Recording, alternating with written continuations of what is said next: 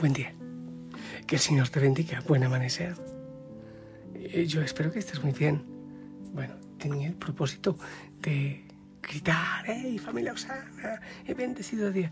Pero me doy cuenta que mi voz está, está débil. Así que que cante mi corazón, ya que mi voz está débil para hacerlo, y que el Señor te bendiga y que haga maravillas en ti, que te abrace el Señor y que venga el Santo Espíritu, sí. Ven, Santo Espíritu, necesitamos de ti, de tu fuerza, de tu sabiduría, y que nos muestres el camino que debemos seguir para anunciar el reino Oh, ven a cada lugar, a cada corazón, a cada hoguera, a cada ministerio. Ven a la iglesia, sinodalidad, encuentro, que nos encontremos, que dialoguemos, que compartamos nuestras alegrías, esperanzas, dolores también. Que vayamos a tantos, sí Señor, a tantos que no conocen de ti. Santo Espíritu de Dios, ilumínanos, te lo rogamos. Y Madre María, tú, ven, intercede por nosotros Amén. Hijo y Josana, hoy recordamos a San Teopompo, obispo y mártir. Eh, qué hermoso. Tantos mártires, tantos santos. Y este nombre, Teopompo, por si a alguien le interesa, para un hijo o un nieto. es la palabra. Eh, te invito a que escuchemos eh, la primera lectura, Hechos 16, del 1 al 10. Yo aconsejo Qué hermoso que nos acerquemos al libro de los Hechos de los Apóstoles. Es fascinante. Vamos a ver qué dice hoy. En aquellos días Pablo fue a Derbe y luego a Listra. Había allí un discípulo que se llamaba Timoteo, hijo de un griego y de una judía creyente. Los hermanos de Listra y de Iconio daban buenos informes de él. Pablo quiso llevárselo y lo circuncidó por consideración a los judíos de la región, pues todos sabían que su padre era griego. A pesar, al pasar por las ciudades, comunicaban las decisiones de los apóstoles y presbíteros de Jerusalén para que las observaran. Las iglesias se robustecían en la fe y crecían en número de día en día como el Espíritu Santo les impidió anunciar la palabra en la provincia de Asia, atravesaron Frigia y Galacia. Al llegar a la frontera de Misia, intentaron entrar en Bitinia, pero el Espíritu de Jesús no se lo consintió. Entonces dejaron Misia a un lado y bajaron a Troas. Aquella noche Pablo tuvo una visión. Se le apareció un macedonio de pie que le rogaba, ven a Macedonia y ayúdanos. Apenas tuvo la visión, inmediatamente tratamos de salir para Macedonia, seguros de que Dios nos llamaba a predicarles el Evangelio. Palabra de Dios. Yo quiero abrirte el corazón. Bueno, creo que lo hago casi siempre. Es más, me voy a poner en pie eh, he tenido dolor en los pies, es cansancio, pero, pero funcionan todavía. A ver, eh, estos últimos días he pensado con muchísimo dolor en el corazón, con dolor en el pecho, de cuánta pasión nos hace falta para anunciar el Evangelio, de la mediocridad que, que yo también tengo, que tenemos para, para llegar a otros de lo poco que nos ocupamos de la salvación de las personas, de la salvación del mundo.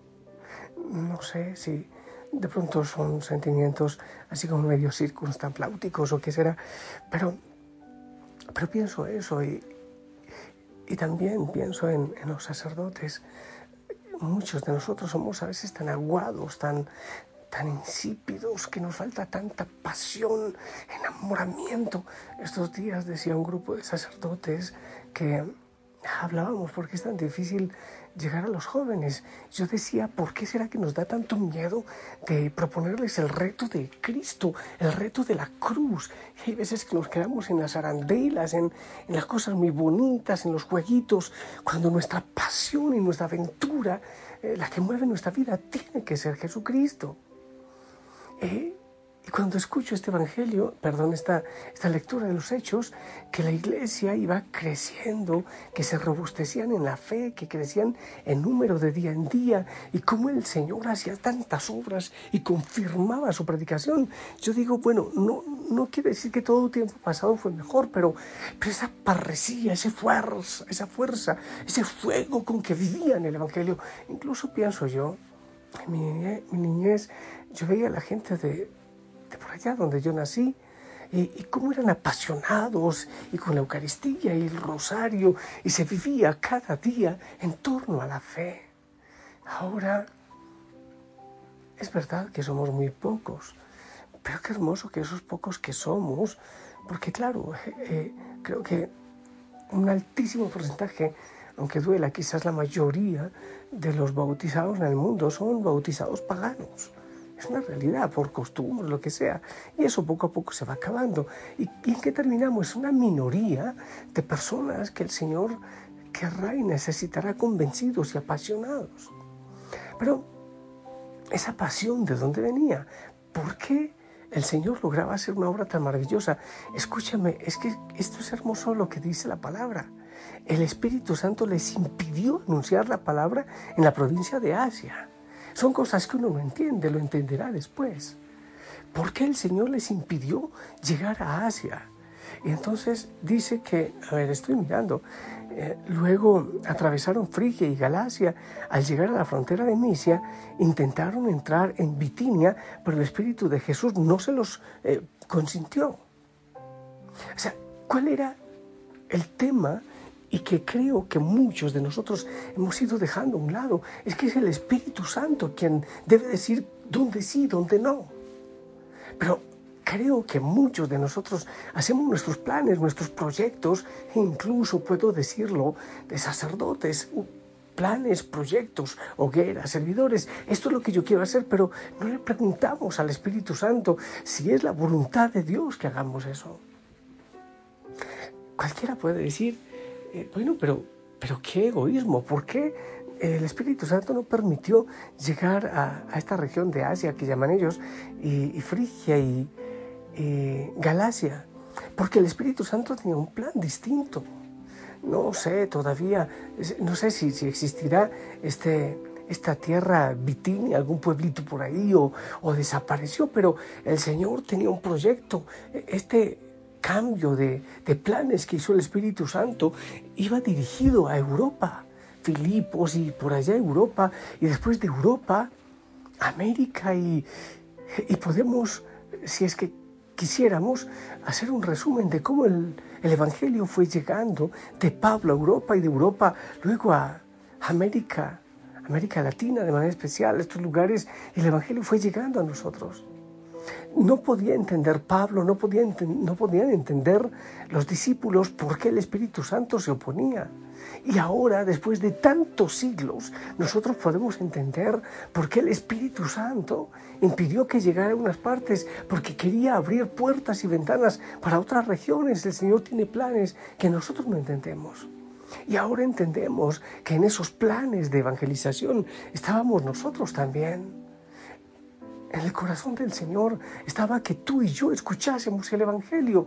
Y bueno, pues Bitinia quizás, no sé, el Espíritu Santo sabía si nadie se iba a convertir o, bueno, pues redirigió la misión para que el Evangelio siglos después llegara a ti, a mí, a nuestros pueblos, a nuestras familias, a nuestros corazones.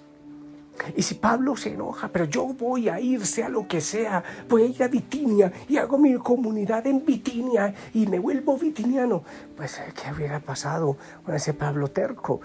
Tuviera unos bitinianitos y no sé qué hubiera pasado. Pero él escuchó el Espíritu Santo y obedecían. Es una cosa preciosa. El Espíritu Santo era quien decidía, era quien elegía los lugares. ¿Cuál es la cercanía nuestra? Con el Espíritu Santo. ¿Qué tanto estamos nosotros logrando escucharlo, haciéndonos amigos del Espíritu Santo? Es por eso que nos falta pasión, es por eso que nos quedamos por las ramitas. Y yo pienso que también por eso, porque, porque son nuestros planes, no los planes del Señor. Debe ser por eso que a veces se hace tan difícil llegar a los corazones.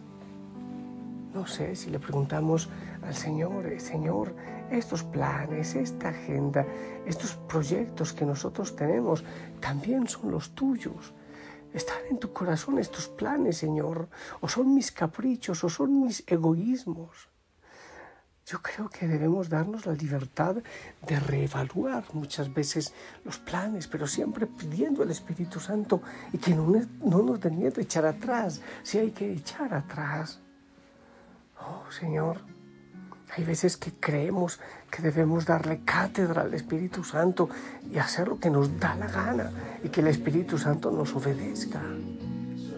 Oh Señor, envía tu Espíritu Santo a la iglesia, a la familia Osana. Sí, que no nos dé miedo hablar de ti, Señor, cargar con tu cruz, anunciar tu palabra y tu mensaje con fuerza, con pasión, Espíritu Santo. Ven, ven con, con fuego sobre estos muertos. Yo también me incluyo hasta que vivamos y anunciemos según la voluntad del Padre.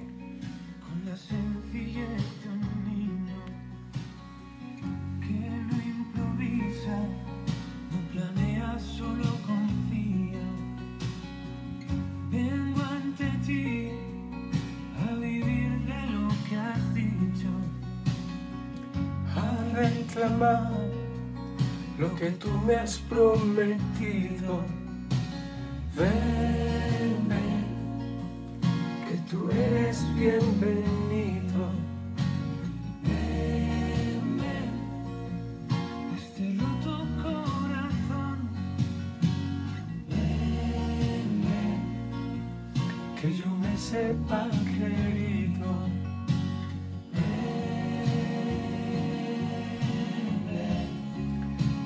bailar contigo.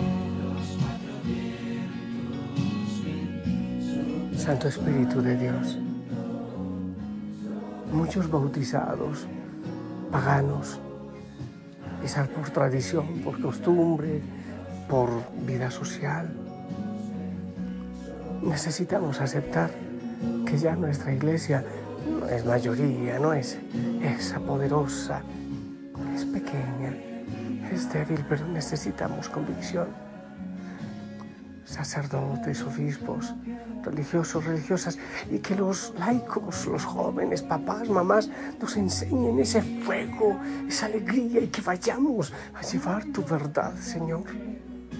Que todos vayamos a llevar tu verdad, pero todo en obediencia, sabiendo que tú tienes planes perfectos.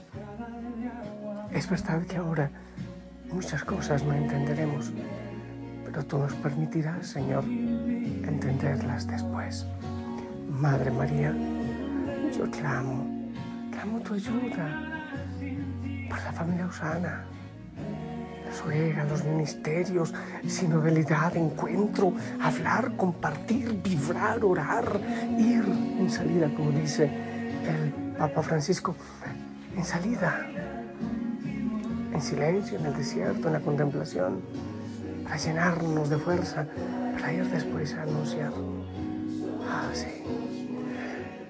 Hijo, hijo sana, con mi voz así, cansada, pero con mi corazón apasionado, te bendigo tus labios, tus pies y tus manos. El Señor necesita de ti. En el nombre del Padre, del Hijo y del Espíritu Santo. Esperamos tu bendición.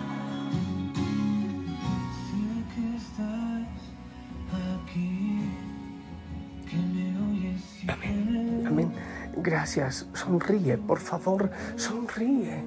El Señor tiene grandes sueños y proyectos para ti. Anda.